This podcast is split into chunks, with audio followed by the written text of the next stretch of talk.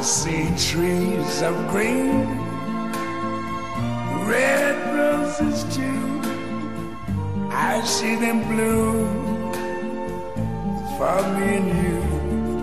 And I think to myself, what a wonderful world.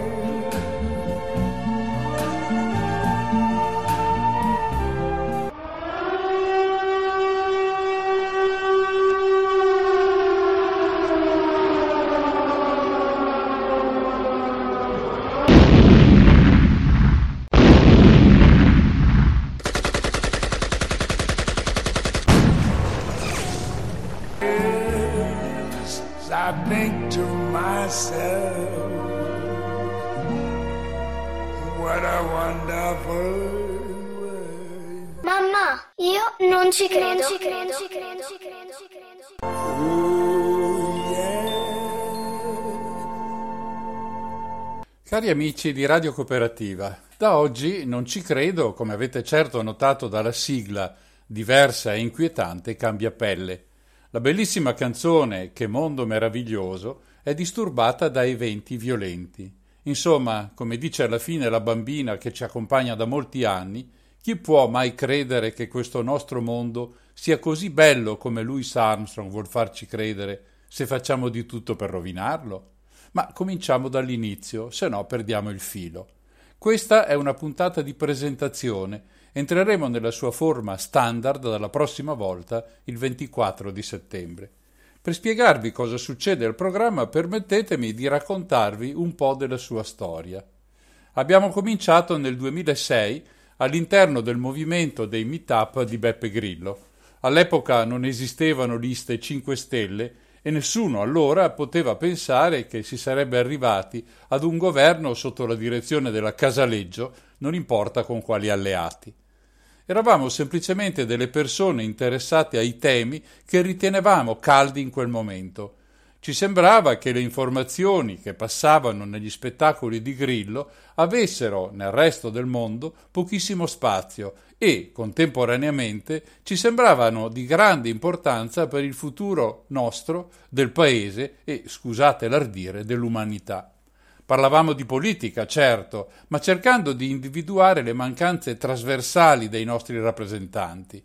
Una delle battaglie che abbiamo condotto è stata quella di sottolineare le persone condannate o processate che sedevano nel Parlamento italiano. Una battaglia che Marco Travaglio, in uno degli incontri pubblici avuti con lui, spiegò così. Noi cerchiamo le quote rosa nella nostra politica, loro cercano le quote marron. Eravamo a Vicenza e moltissima gente era presente. C'erano Elio e le storie tese, c'era Sabina Guzzanti, c'era Marco e c'era Peter Gomez. E c'era un sacco di gente ad ascoltare le cose che avevamo da dire. Il clou dell'attività dei meetup avviene con il primo V-Day, quando i due gruppi padovani, i due meetup padovani, raccolgono una quantità impressionante di firme, più di 10.000 in due giorni e mezzo, proponendo leggi di cambiamento per il Paese, leggi che non hanno mai visto non dico l'approvazione, ma neanche uno straccio di discussione. L'altro grande tema trattato con convegni, rappresentazioni, documenti e così via è stato quello dell'ambiente partendo da temi locali come le piste ciclabili, l'inutilità dell'inceneritore che in quel momento stava per essere finanziato con 100 milioni di euro per la terza linea padovana, fino ad argomenti più generali come le politiche sul packaging, le energie alternative e così via.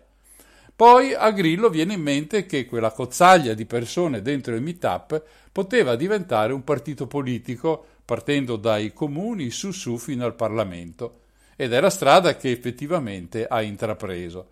Non conosco bene la situazione delle altre città, ma il nostro parere era che qui a Padova non eravamo all'epoca pronti per un simile passo e anzi che eravamo più utili a fare informazione, cosa peraltro che ci riusciva benissimo con moltissimi banchetti nelle piazze, incontri, conferenze di esperti e così via. Così i due gruppi padovani che fanno riferimento a Grillo chiudono per sempre sostituiti da altri che invece avevano la pruderia di tentare la scalata politica e a quanto pare ci sono pure riusciti.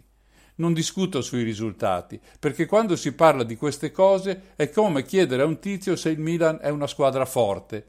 Dipende lui per chi tifa. La politica italiana è fatta solo di ultras, ognuno vede il bene della propria parte e crede che tutti gli altri siano dei mentecati e dei deficienti. Per questo non voglio farmi tirare dentro in queste inutili e stucchevoli discussioni.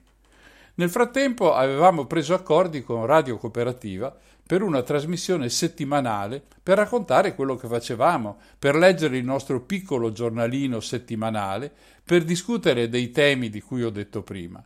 E in radio siamo rimasti. Allo scioglimento dei gruppi padovani, a Radio Cooperativa siamo rimasti solo Andrea Boretto e io, con molta fatica, ma anche convinti di avere qualcosa da dire a chi ci voleva ascoltare. Poi, per vari motivi che qui non interessano, Andrea è passato ad altri compiti in radio e ai microfoni sono rimasto solo io. È stato allora che la trasmissione ha avuto il suo primo cambiamento.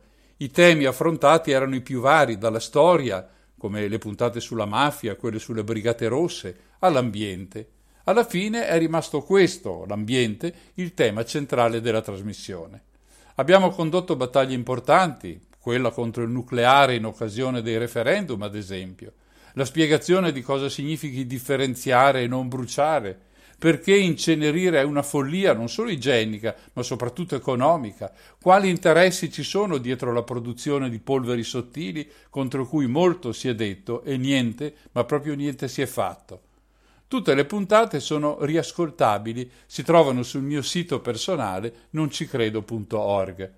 Piano piano però mi accorgevo di parlare nel deserto. La gente era più preoccupata di altro, del lavoro, e questo è più che corretto, ma poi di questioni che a me sembravano e sembrano ancora oggi ridicole e risibili, come le beghe di palazzo tra il politico Tizio e quello Caio.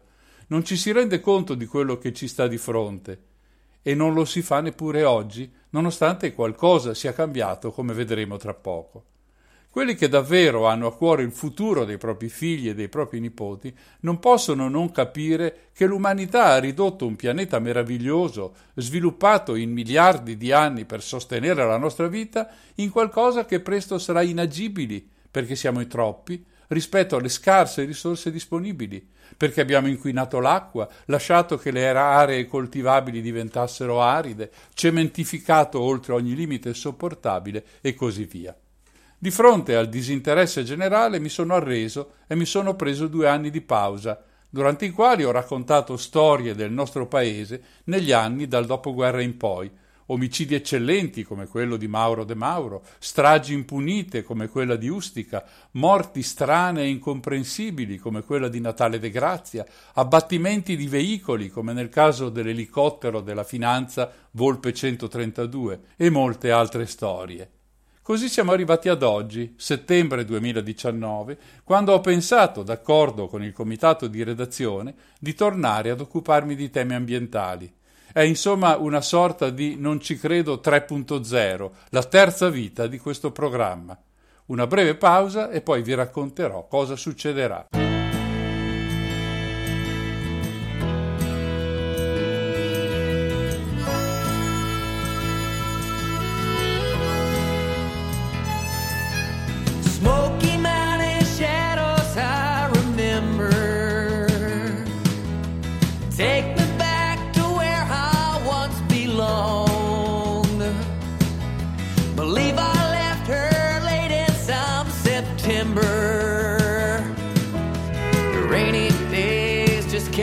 Traveling on, but I can hear her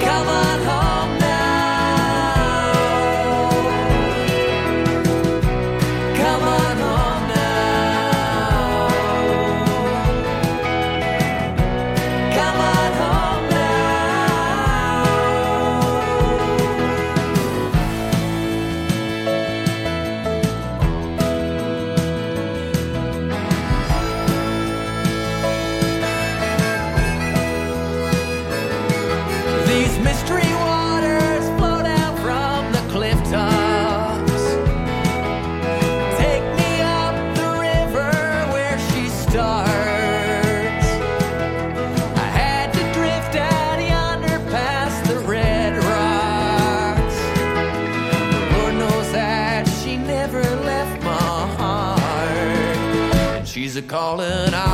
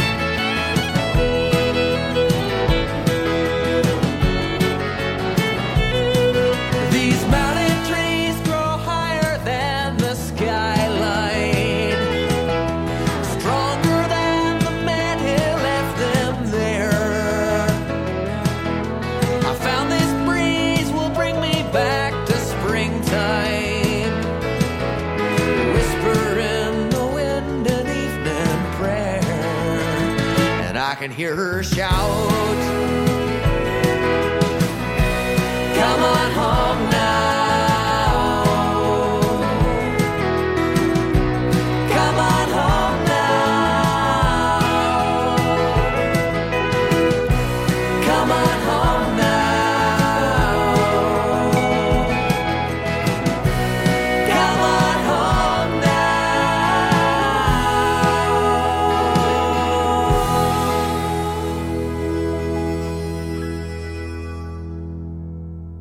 Quando si comincia un nuovo percorso che coinvolge altre persone, in questo caso gli ascoltatori della radio, è bene fare il punto e raccontare cosa si ha intenzione di fare, insomma spiegare il progetto. Devo, ancora una volta, partire dal passato per maggiore chiarezza. Per dieci anni ho cercato, in ogni modo possibile, di mettere in guardia le persone che ascoltavano la radio di quello che andava succedendo. In tempi decisamente non sospetti raccontavo gli effetti dei comportamenti pubblici e privati in tema di ambiente. Mi è capitato spesso di venire accusato di essere un visionario, un pessimista, quando non un ecoterrorista, nel senso che incutevo terrore inutile nella gente. Ora, a me dispiace dover usare certi toni, ma alla faccia di chi mi accusava, quello che è successo dopo mi ha dato perfettamente ragione. Sarebbe il caso di gridare io ve lo avevo detto. E voi, che non mi avete creduto, ora fate la figura dei coglioni.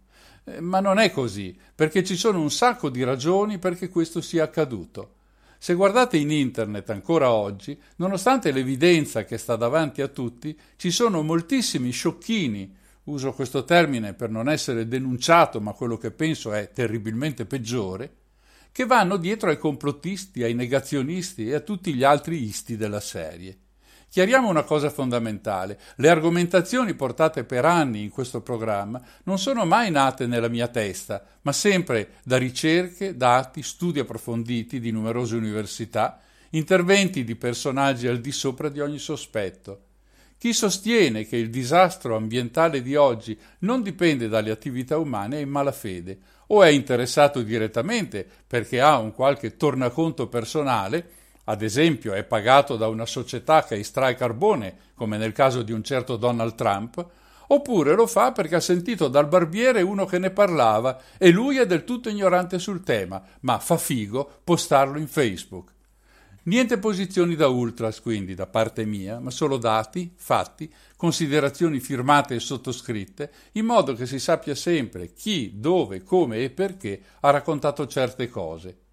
In effetti oggi i giornali e i mezzi di comunicazione offrono uno spazio leggermente maggiore alle questioni ambientali, specie quelle legate ai cambiamenti climatici, dei quali ho parlato in questa trasmissione negli ultimi 12 anni, praticamente ogni due settimane.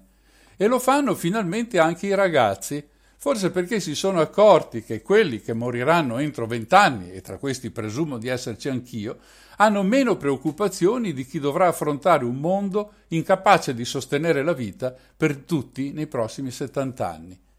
È curioso, se ci pensate, che dove hanno fallito scienziati, divulgatori, associazioni internazionali, abbia avuto successo una ragazzina di 15-16 anni, una biondina svedese con le trecce, le cui competenze nel settore non possono essere, per età, per esperienza, per tempo di studio, non possono essere, dicevo, alla pari di quelle di un professore universitario o di un giornalista specializzato. Greta, però, ha conquistato il palcoscenico e si è trascinata dietro uno stuolo di millennial. È sicuramente positivo, anche se sarebbe interessante sapere in quale percentuale ha fatto breccia sulle giovani generazioni, perché guardandomi intorno non vedo tante Greta tra i ragazzi della sua età. Comunque io spero che tengano, che abbiano la costanza di far valere le proprie ragioni, che poi sono le nostre, sono le stesse di cui non ci credo parlava nel 2006 quando Greta aveva solo tre anni. Ma torniamo alla trasmissione e al progetto. Non ho più voglia di raccontarvi cosa penso io dei vari temi che tratteremo, anche se all'inizio, cioè oggi, cercherò di fare il punto della situazione. Dalla prossima volta questa diventerà una specie di rassegna stampa ambientale. Leggerò articoli raccolti in rete o sui principali giornali specializzati senza commento da parte mia, se non per eventuali spiegazioni necessarie.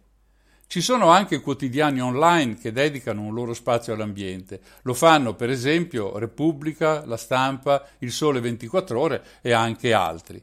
Poi ci sono i siti di riferimento come Green Report, rinnovabili.it, National Geographic ed infine le associazioni ambientaliste nazionali Greenpeace, Legambiente e WWF. È chiaro che scegliendo io i pezzi da leggere, la trasmissione sarà guidata in un certo modo, ma darò agli ascoltatori la possibilità di dire la loro con uno spazio apposito. Avevo pensato di aprire il telefono alla fine della lettura, ma ho esperienza di queste cose e non è una bella esperienza. Non mi interessa che chiami chi vuol dire che sta ascoltando, o che chiami qualcuno per chiedere una canzone, il che significa che non ha capito proprio niente del lavoro e della fatica che il conduttore sta facendo. Mi interessa invece molto sapere come la pensate su questi temi. Per questo vi invito a mandare dei messaggi al numero 345 18 91 685 che ripeterò quando sarà il momento. Potreste anche proporre temi da trattare e, nei limiti delle mie competenze, io cercherò poi di farlo. I messaggi interessanti e ovviamente in linea con le norme della buona educazione saranno letti in diretta. Un'altra breve pausa e poi cominciamo. Voglio aggiungere che le musiche che ascoltate e che ascolterete sono tutte copyleft, cioè senza diritti d'autore, messe a disposizione nel sito giamendo.com e quindi libere di essere trasmesse senza vincoli.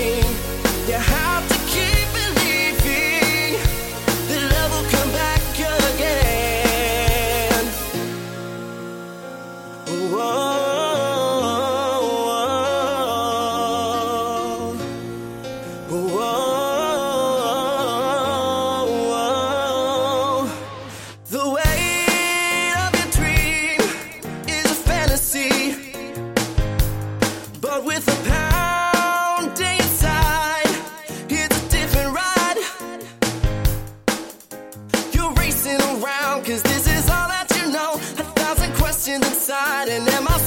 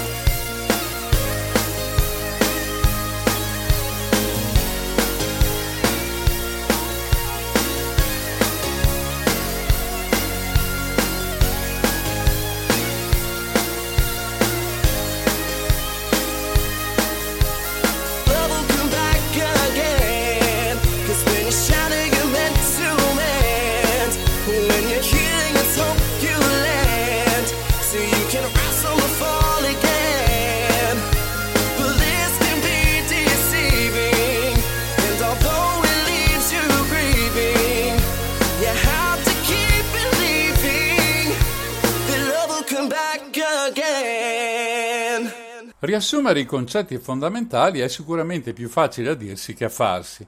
Da dove possiamo cominciare? Beh, possiamo cominciare dalla ragazzina svedese, cioè da Greta. Noi, vecchi ambientalisti, non dobbiamo assolutamente guardare al movimento che ha creato con sufficienza, pensando magari chissà se sanno che i telefonini che usano in continuazione contribuiscono all'inquinamento del pianeta.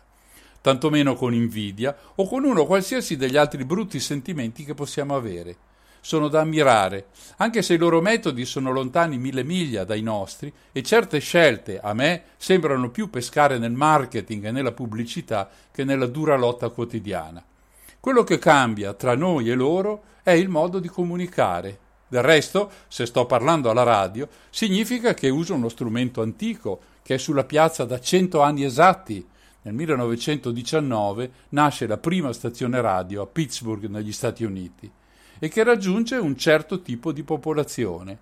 La televisione ha un palinsesto troppo povero su questi temi per essere considerato uno strumento di massa.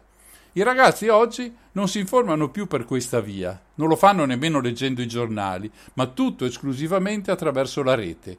E in rete trovano non tanto i blog, i siti specializzati, quelli che userò io per trovare gli articoli, ma utilizzano a piene mani e con una grande sapienza, che noi vecchi non abbiamo, i cosiddetti social.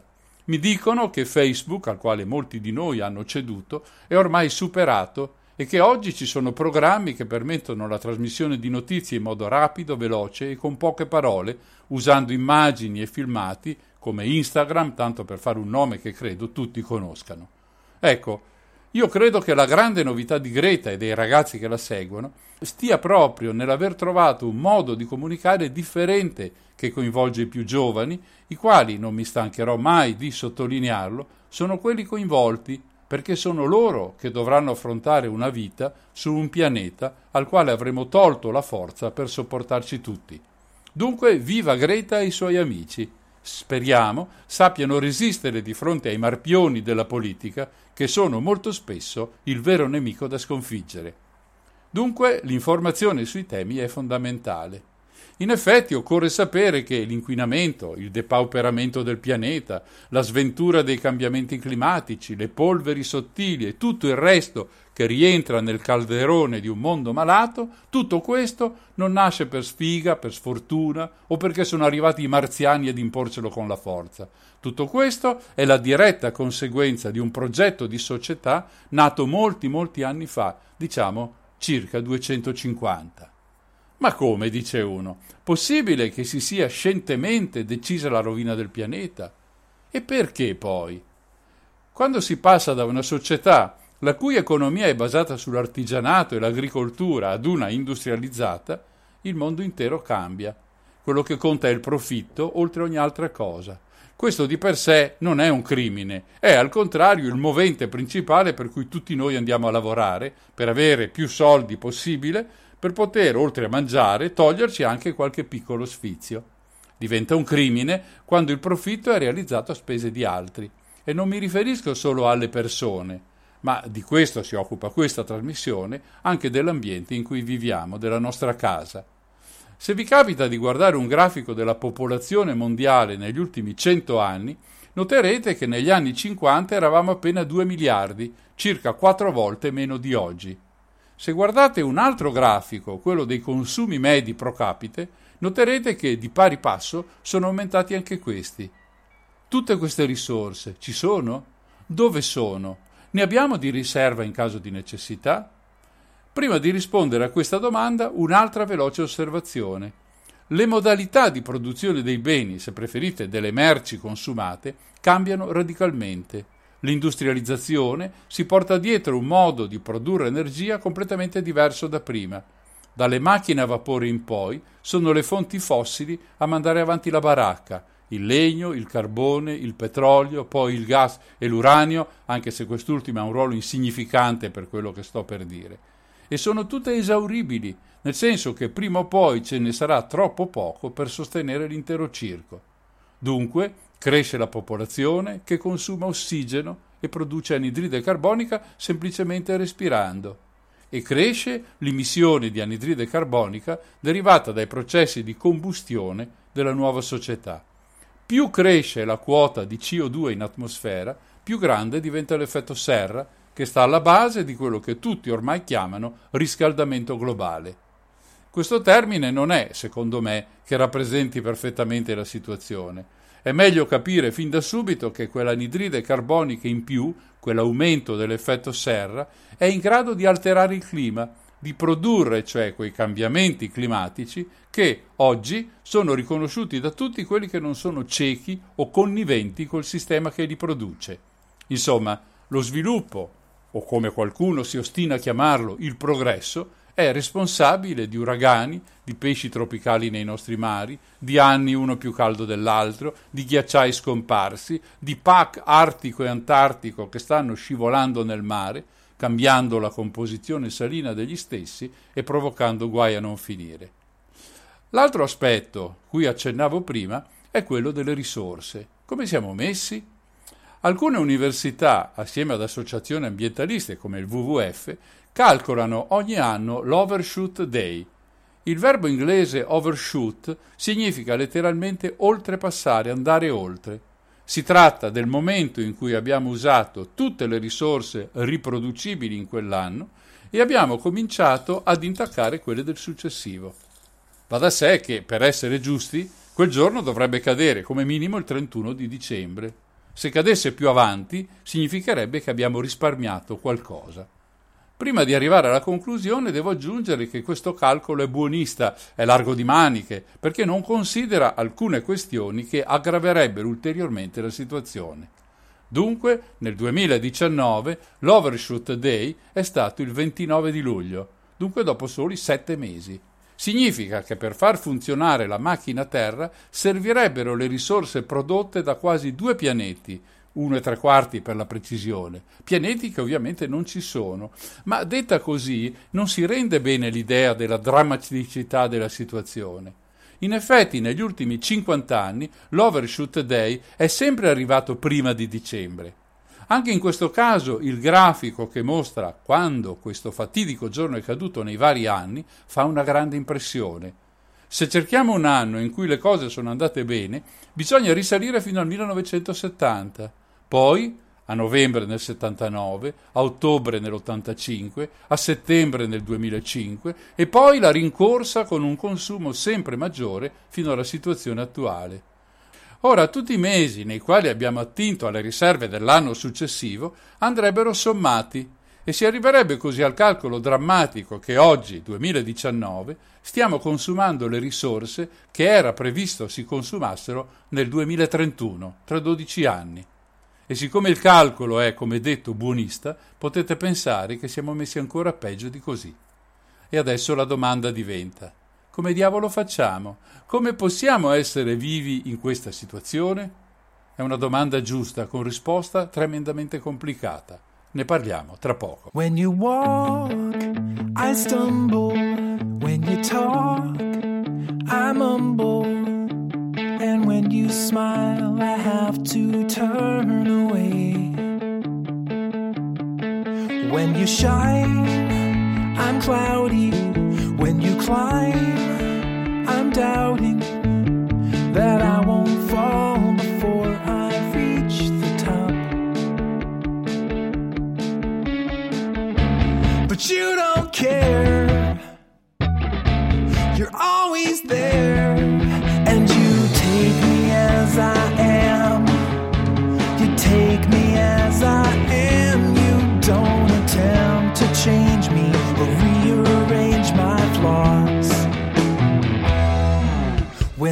Lightning's flashing, when the waves are crashing, and I feel like a ship that's run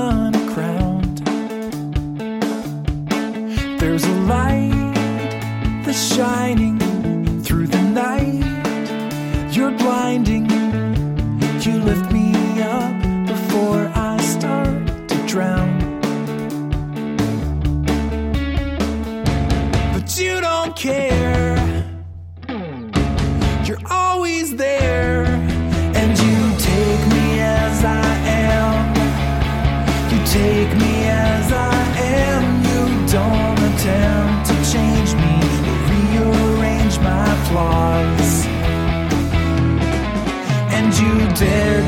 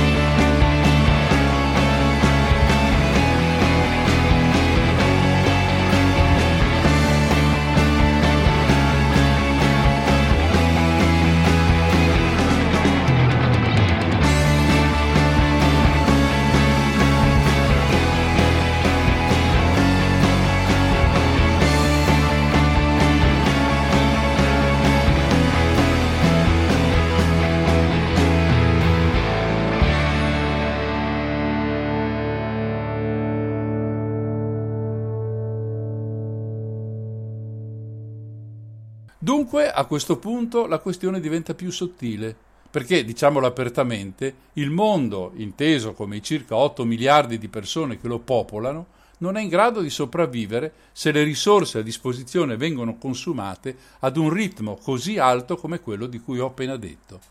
Credo sia quasi inutile, ma forse è meglio specificarlo, che le risorse di cui si parla sono quelle per produrre cibo, energia, prodotti di consumo e ogni altra cosa possa garantire la vita o gli agi delle persone. Che poi tra gli agi e la vita ci può essere un abisso e di questo dovremo parlare adesso. Perché chi vive in un attico con servitù e ogni ben di Dio a disposizione ha una vita agiata. Chi vive in una capanna di fango e non ha l'acqua per bere, gli agi non sa nemmeno cosa siano. Se arriva domani è già un successo. Dunque, preso atto della situazione, le strade possono essere solo le seguenti. La prima, si aumenta la produzione di beni e merci. La seconda, si riduce la quantità dei consumatori eliminandone fisicamente una parte, diciamo circa 2 o 3 miliardi di persone. La terza, tirare una riga, mettendo da una parte chi può consumare a piacere e dall'altra quelli del chi se ne frega, che muoiano pure. Ecco, la società in cui viviamo ha scelto la prima strada, cioè l'aumento della produzione, e l'ultima, cioè il chi se ne frega. Questo ha creato da un lato un mondo di serie A e uno di serie B. Se ci fate caso c'è sempre un numero davanti alle associazioni potenti nel mondo, il G8, il G20 e così via. Recentemente ai soliti potenti, quelli dell'Occidente, si sono aggiunti stati che proprio non ci stanno a non sedere al tavolo dove si mangia bene. E sono nazioni molto grandi, piene di risorse naturali importanti e piene di gente. Cina, India, Brasile, Sudafrica vogliono entrare anche loro nel mondo di serie A e si portano dietro uno stuolo enorme di consumatori, circa un quarto dell'intera popolazione mondiale. E gli altri? Chi se ne frega? L'aumento di produzione e di esigenze dei consumatori ha inciso in modo drammatico sulla qualità dell'ambiente nel quale viviamo.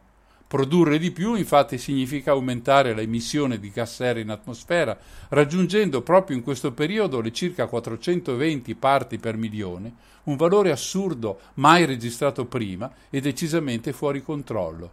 Significa anche aver sfruttato maggiormente i mari e gli oceani, significa necessità di maggiore spazio per pascoli, coltivazione di mais e altre piante con cui produrre mangimi e combustibili.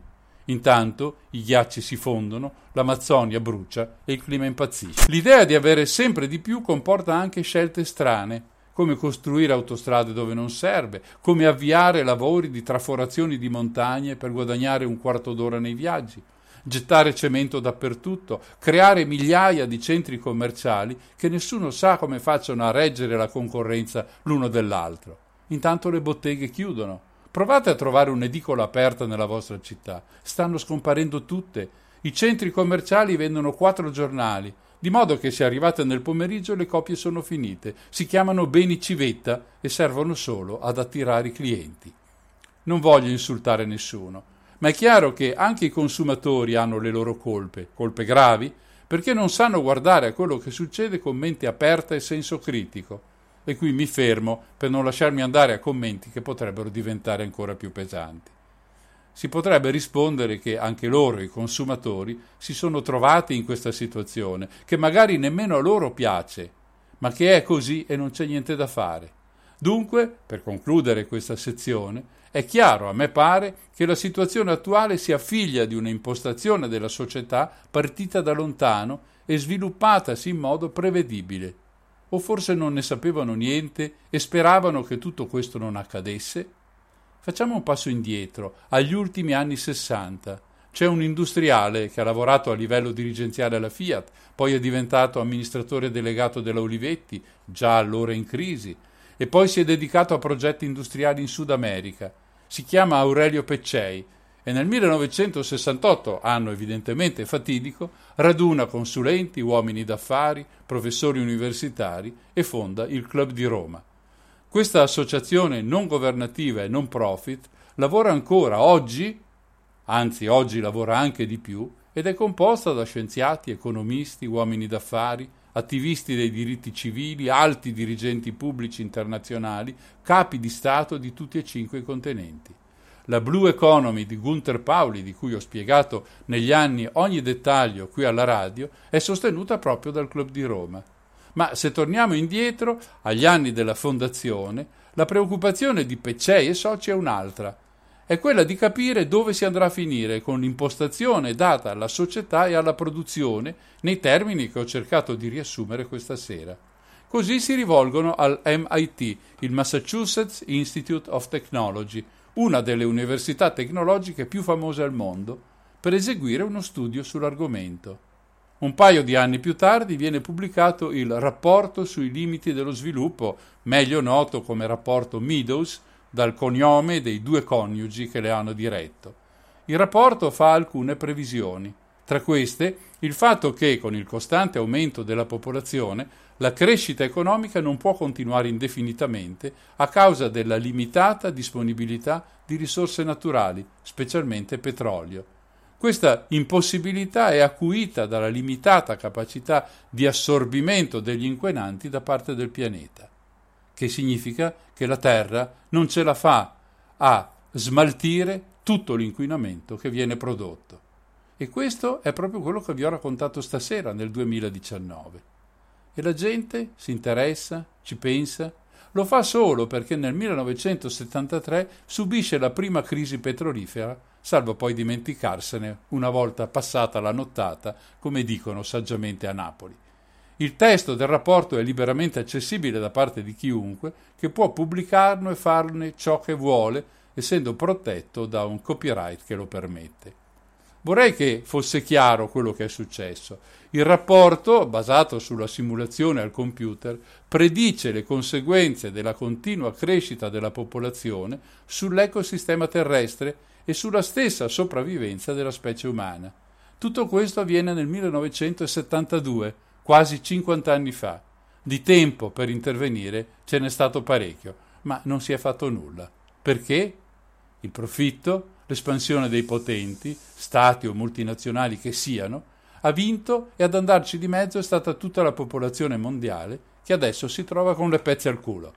Quindi che non si venga a raccontare la storiella che non si sapeva, non si credeva, non si poteva prevedere.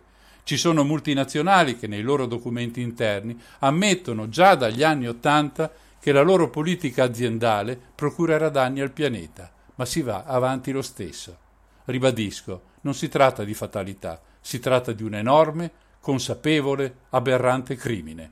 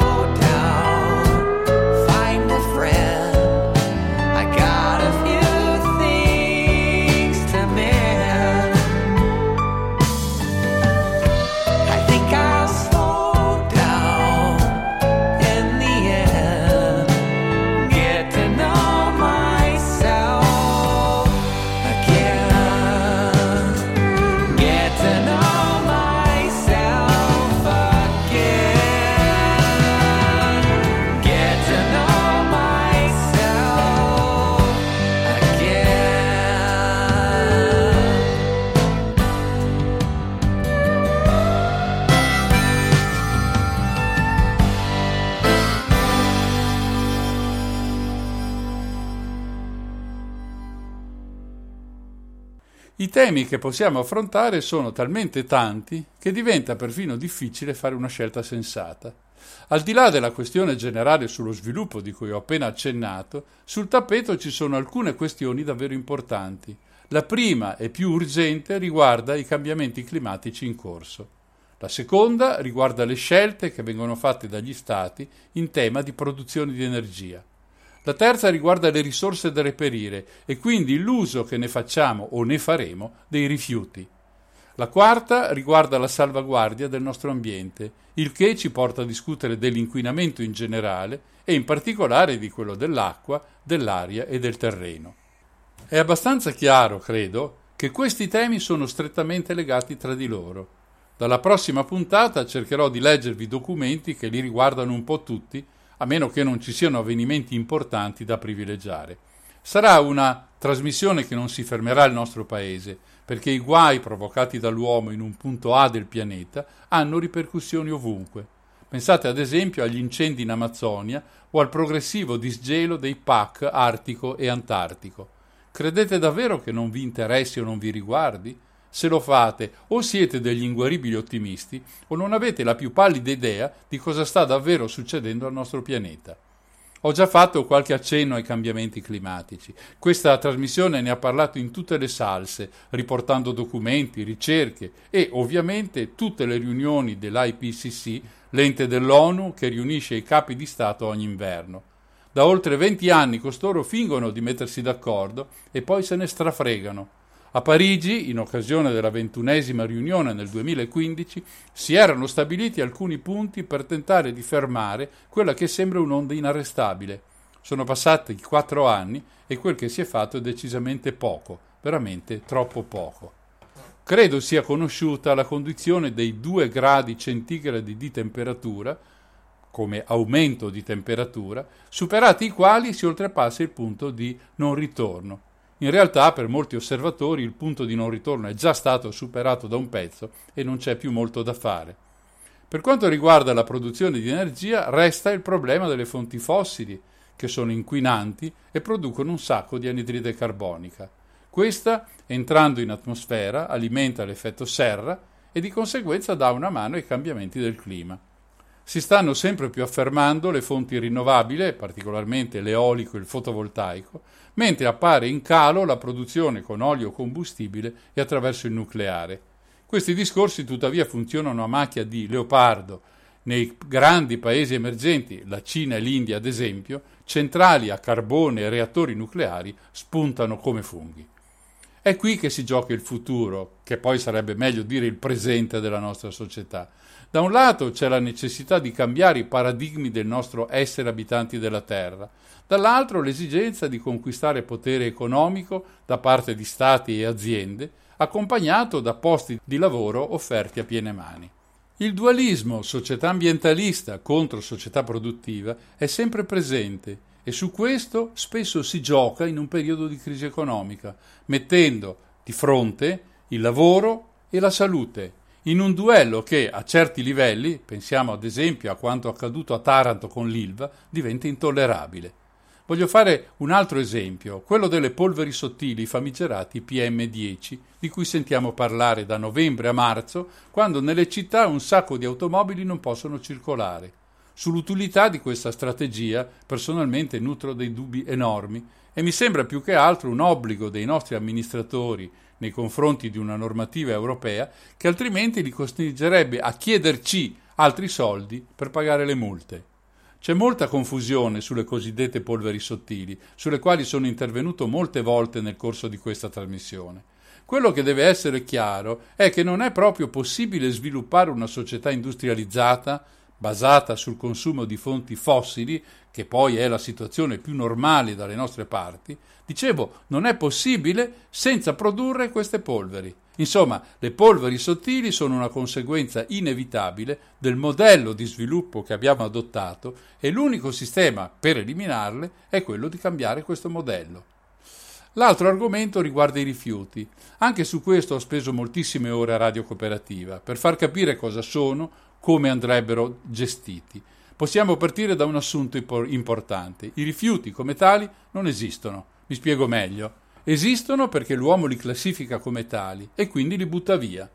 Questa operazione ha un numero elevato di conseguenze. Vediamone alcune.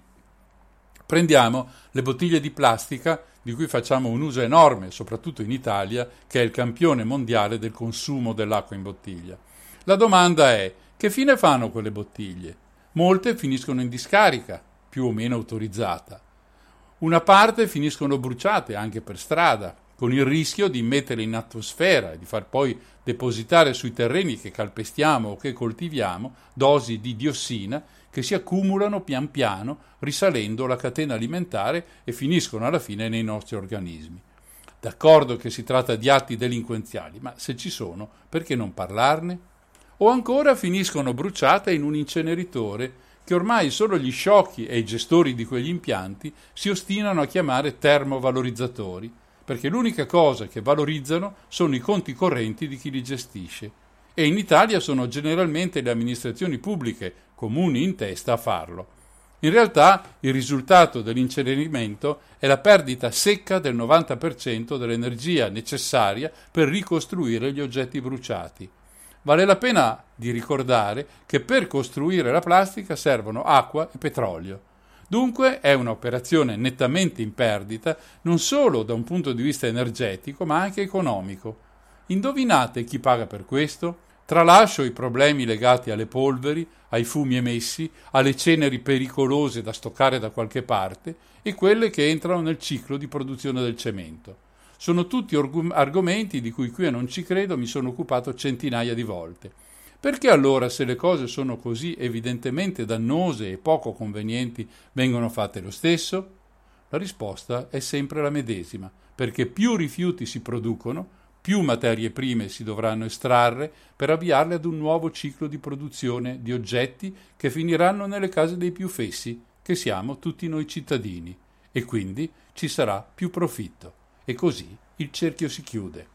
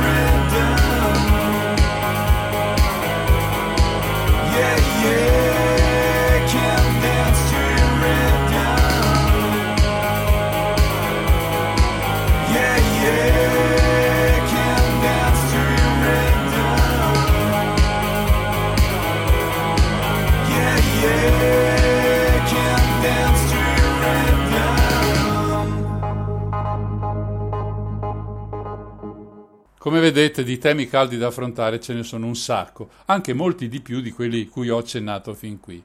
Don Albino si occupa, tanto per fare un esempio, di quello che succede dalle nostre parti, delle strade inutili che vengono costruite, del consumo di suolo e di mille altre questioni, alle quali dà voce nella sua trasmissione.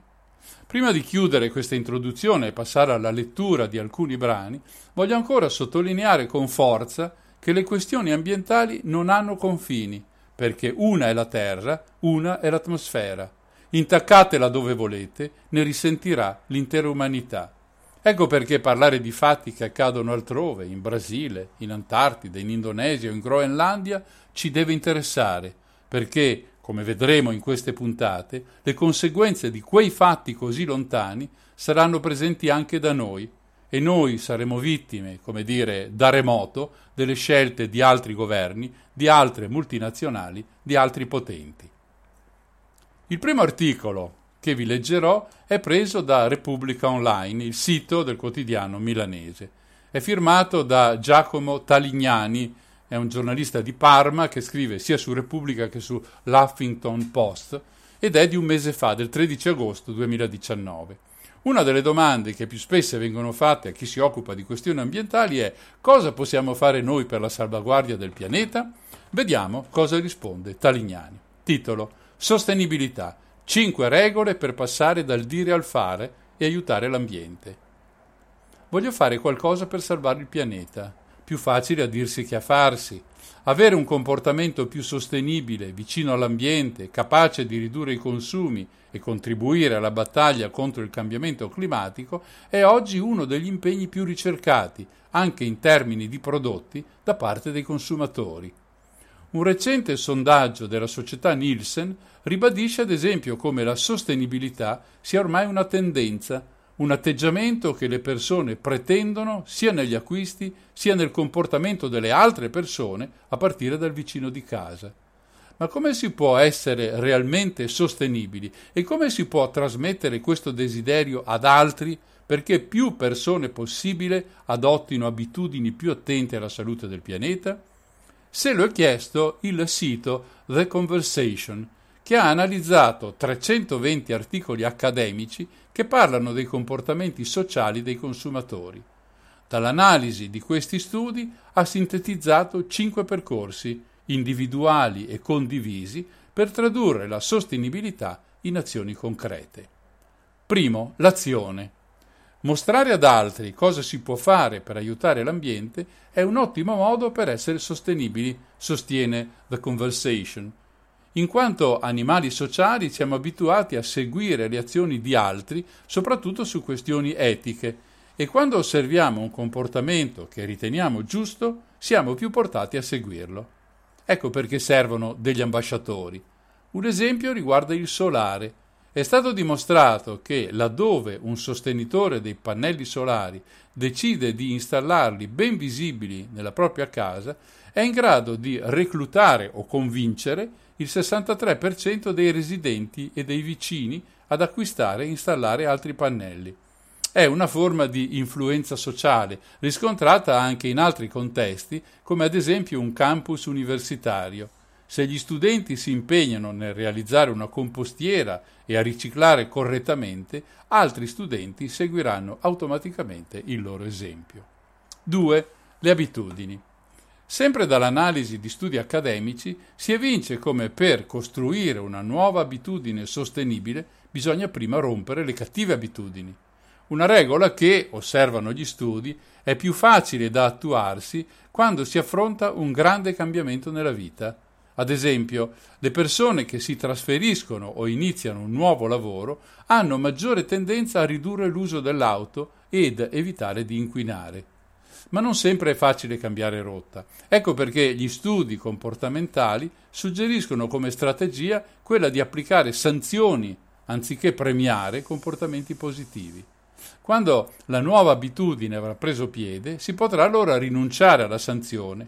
Per creare abitudini sostenibili è inoltre necessario avere sempre un ritorno informativo su ciò che si sta facendo. Quando ad esempio si ha coscienza costante e in tempo reale dell'energia che si consuma nella propria casa, il consumo diminuisce tra il 5 e il 15%. Terzo punto, la coerenza.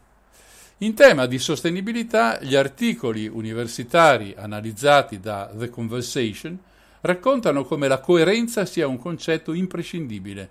Le persone sono più stimolate ad azioni sostenibili se ci sono benefici personali, per esempio in termini di salute, oppure se sanno che le loro azioni contano per l'ambiente, ma per avere successo parole e azioni di sostenibilità devono soprattutto essere coerenti.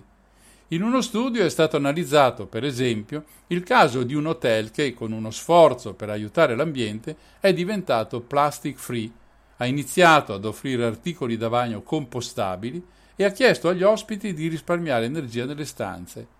Ha funzionato, i clienti hanno ridotto i consumi del 12%. Se però un appello o una campagna per la sostenibilità non appaiono coerenti, l'effetto è inverso, spesso aumentano sprechi e consumi. Quarto punto, la trasparenza. Gli studi sui comportamenti sociali ci ricordano che quando si parla di sostenibilità vanno considerati sia cuore che testa. Sentimenti positivi, orgoglio e divertimento possono influenzare le persone a vivere positivamente le loro azioni sostenibili per l'ambiente, mentre il contrario, per esempio stimolare il senso di colpa per ciò che non si sta facendo, raramente risulta efficace. Ciò che più conta, sostengono le ricerche, è informare correttamente e farlo in modo tale che i consumatori si preoccupino di un problema. Per esempio, le etichette energetiche delle lampadine che evidenziano i watt utilizzati hanno uno scarso effetto sui consumatori. Al contrario, quelle che mostrano i possibili risparmi in 10 anni hanno quadruplicato gli acquisti energeticamente efficienti. Quinto e ultimo punto, l'esempio. Un metodo efficace per stimolare la sostenibilità ambientale è quello di usare esempi tangibili, sia a livello locale che globale, dell'effetto delle proprie azioni. Ad esempio, parlare di come la natura, gli animali e le piante subiscono gli impatti del cambiamento climatico. Anche l'uso dell'immagine è importante. Una fotografia di un ghiacciaio che si è ritirato a causa del riscaldamento globale è decisamente più funzionale nello stimolare azioni sostenibili di un grafico globale sullo scioglimento dei ghiacciai. Per trasformare le intenzioni in azioni, infine, è necessario proiettare i consumatori nel futuro. Uno degli studi racconta per esempio che le persone a cui è stato chiesto di considerare la propria eredità per i posteri con la domanda come sarò ricordato, hanno effettuato il 45% di donazioni sopra la media ad enti benefici che operano per arginare il cambiamento climatico. Questo era l'articolo tratto da La Repubblica. Adesso facciamo una pausa musicale e poi ne leggeremo un altro.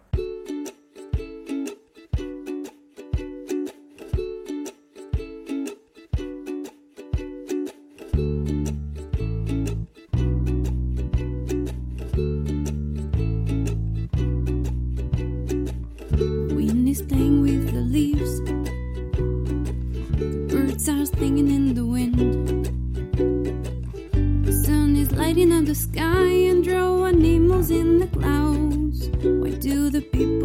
look? Everybody is wearing black.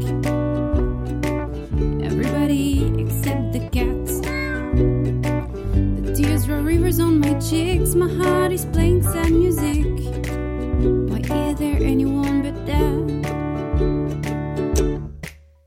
Where did you go? Are you hiding up in the sky?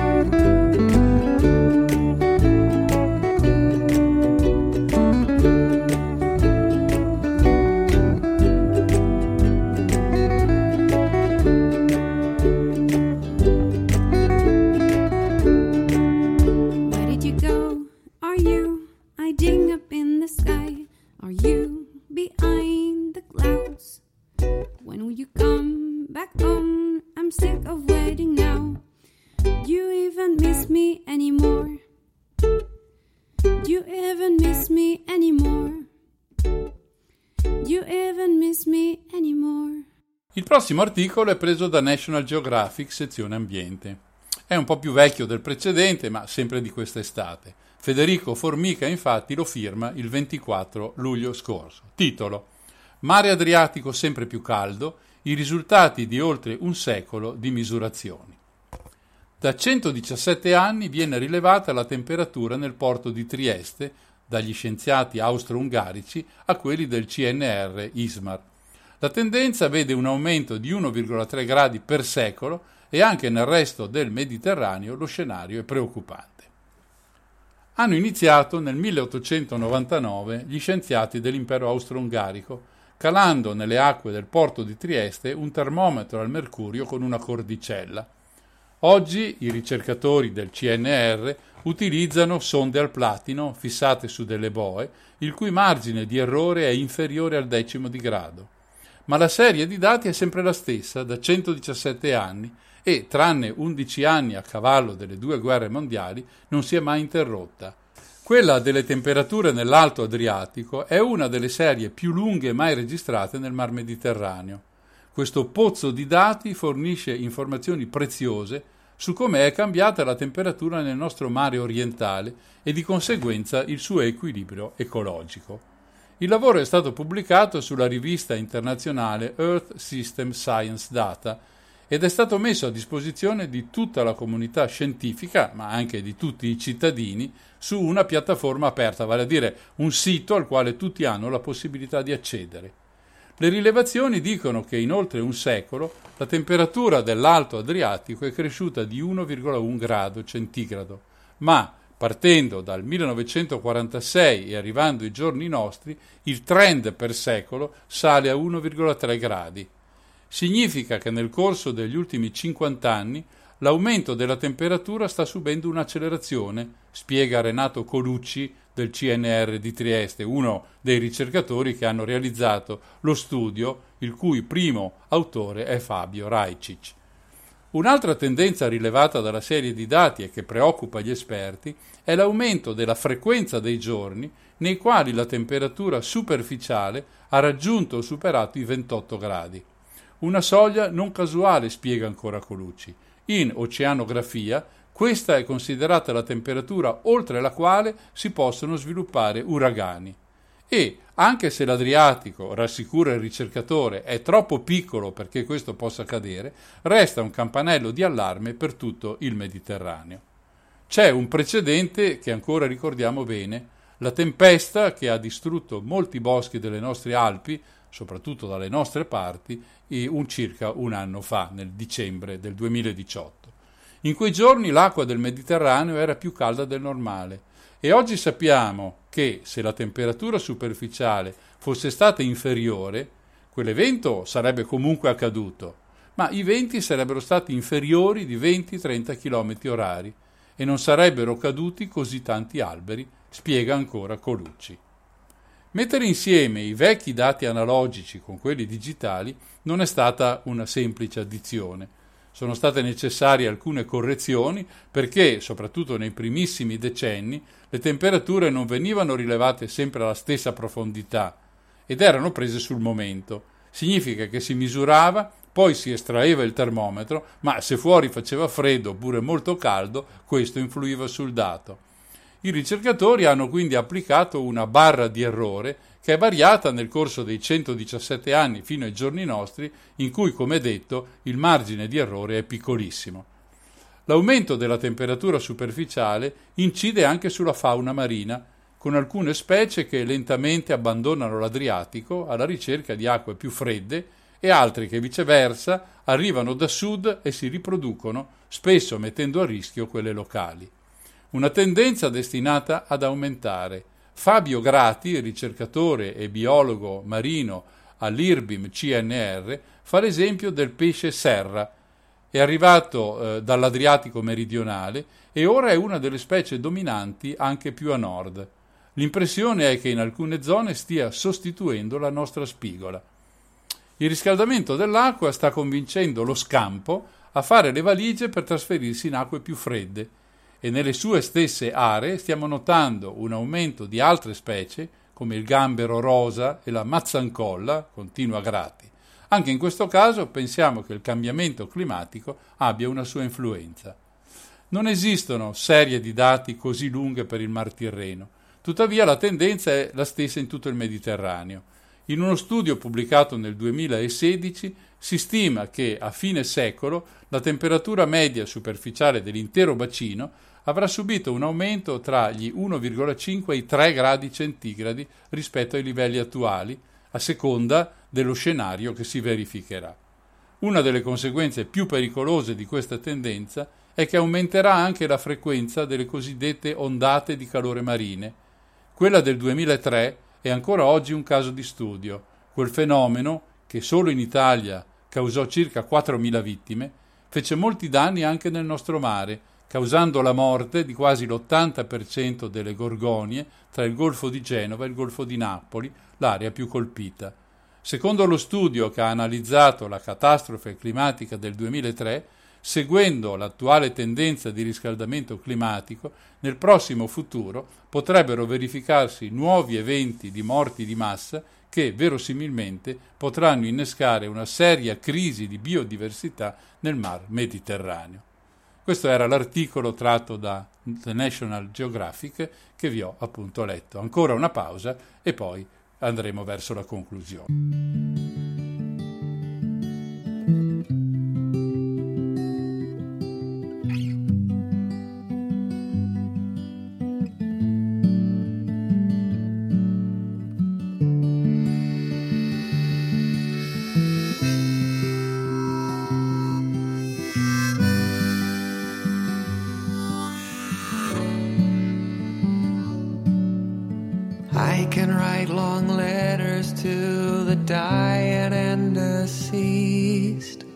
Search for answers spelled out in the skies.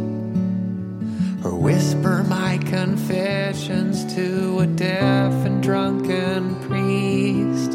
Count myself among the very wise. But all the superstition left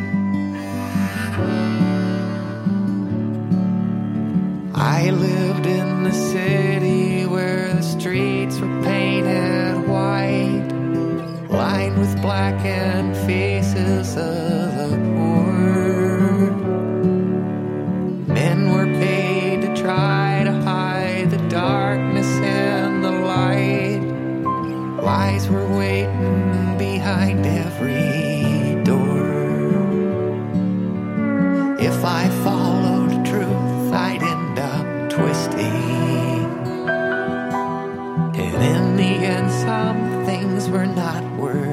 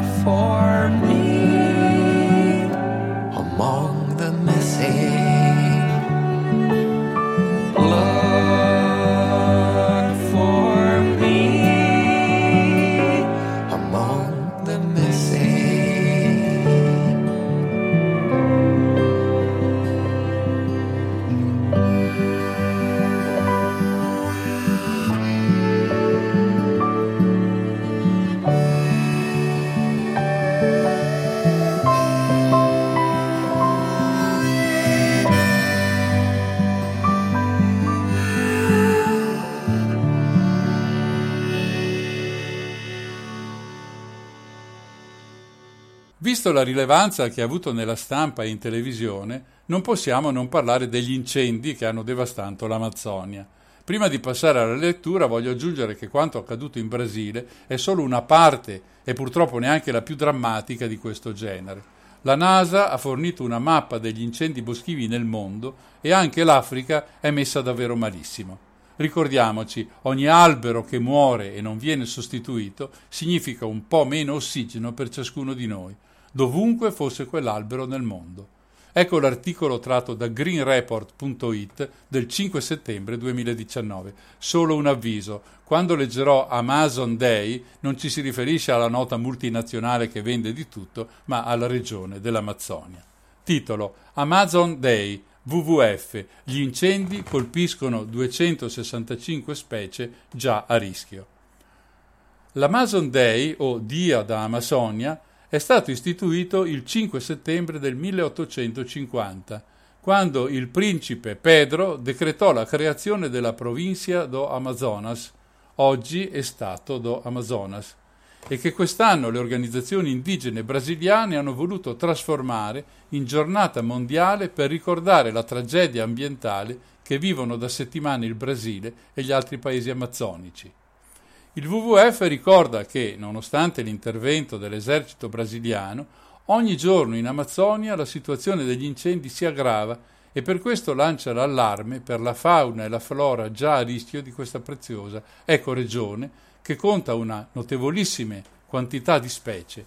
Gli incendi rischiano di dare il colpo di grazia a 265 specie già classificate in grave pericolo, 180 animali, 85 vegetali. Il 76% di queste sono poste sotto varie forme di tutela come la Conservation Units o il National Action Plans, compresi i parchi nazionali, dando così un'attenzione prioritaria. Il dramma degli incendi di questi mesi rischia però di vanificare tutti gli sforzi di conservazione finora fatti. Per alcune specie, come l'armadillo gigante, il pecari labiato e il formichiere gigante, il fuoco è diventato il pericolo più grave. Il rischio è ancora più grave per tutte le altre specie colpite dagli incendi e che non rientrano in alcuna forma di tutela. È il caso di una specie di opossum scompo- eh, scoperto in Rondonia nel 1964, uno degli stati maggiormente colpiti dalla deforestazione. Altre 60 specie amazzoniche si trovano in una situazione di vulnerabilità. Il WWF sottolinea che il fuoco non ha risparmiato nemmeno le aree protette, soprattutto quelle maggiormente ferite dalla deforestazione.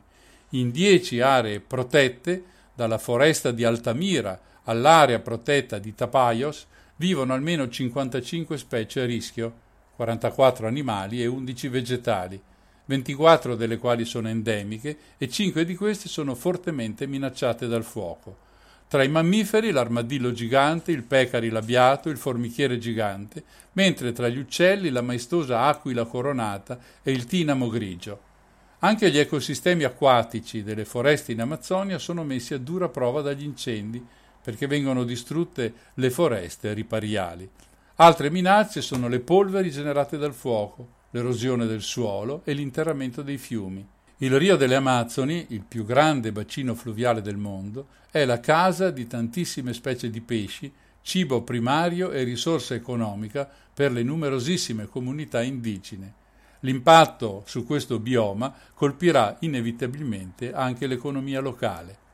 Ad agosto sono andati in fumo 25.000 km quadrati di foresta nell'Amazzonia brasiliana, quattro volte la superficie registrata negli anni precedenti. Per tutto il 2019, in totale 44.000 km quadrati di foresta amazzonica sono andati distrutti dal fuoco. Nel 2018, nello stesso arco di tempo, erano bruciati 17.000 km quadrati. Dunque quest'anno, dice il WWF, gli incendi hanno mandato in fumo il 150% in più di superficie verde rispetto all'anno precedente. Gli incendi potrebbero essere il colpo di grazia per animali e piante già fortemente minacciati. Secondo il recente studio del WWF Below the Canopy, la prima analisi globale sulla biodiversità forestale del pianeta, le popolazioni di uccelli, mammiferi, anfibi e rettili che vivono nelle foreste si sono ridotte del 53% dal 1970 al 2014. Il 60% del rischio per queste specie deriva proprio dalla perdita di habitat e dal degrado provocati principalmente dalle attività umane, in primis la deforestazione, e questo accade soprattutto in Amazzonia.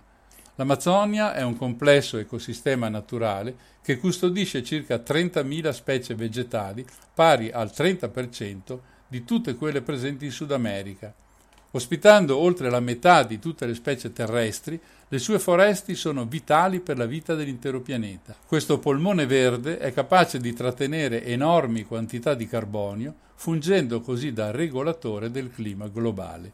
Le specie che vivono nelle foreste dell'Amazzonia sono altrettanto vitali poiché garantiscono le funzioni naturali dell'ecosistema, impollinazione, dispersione dei semi, eccetera rigenerando così l'ambiente e garantendo il sequestro di carbonio. Il WWF si appella ai capi di Stato e di governo perché dichiarino quanto sta succedendo in Amazzonia emergenza planetaria e chiede loro di garantire un New Deal per la natura e le persone entro il 2020 per risolvere la crisi climatica e proteggere i sistemi naturali ancora presenti sulla Terra e agire per far sì che i nostri consumi e sistemi di produzione diventino più sostenibili. La tutela e il ripristino delle foreste deve essere il cuore di questo accordo. Bene, questo era l'articolo, eh, praticamente abbiamo letto quello che il WWF pensa e si raccomanda di fare per il problema degli incendi in Amazzonia e non solo per quelli. È tutto per questa prima puntata della nuova versione di Non ci credo. La prossima volta leggerò ancora alcuni testi e vi darò la possibilità di intervenire con un SMS al piccolo tablet della radio. Io vi ricordo che tra dieci minuti alle 22.30 andrà in onda una nuova puntata di Infinitamente Blues, nella quale vi racconteremo delle storie curiose che riguardano alcuni dei grandi divi, delle grandi star del rock internazionale. Io vi lascio con un ultimo brano musicale, sempre copyleft. Da Mario il solito affettuoso saluto.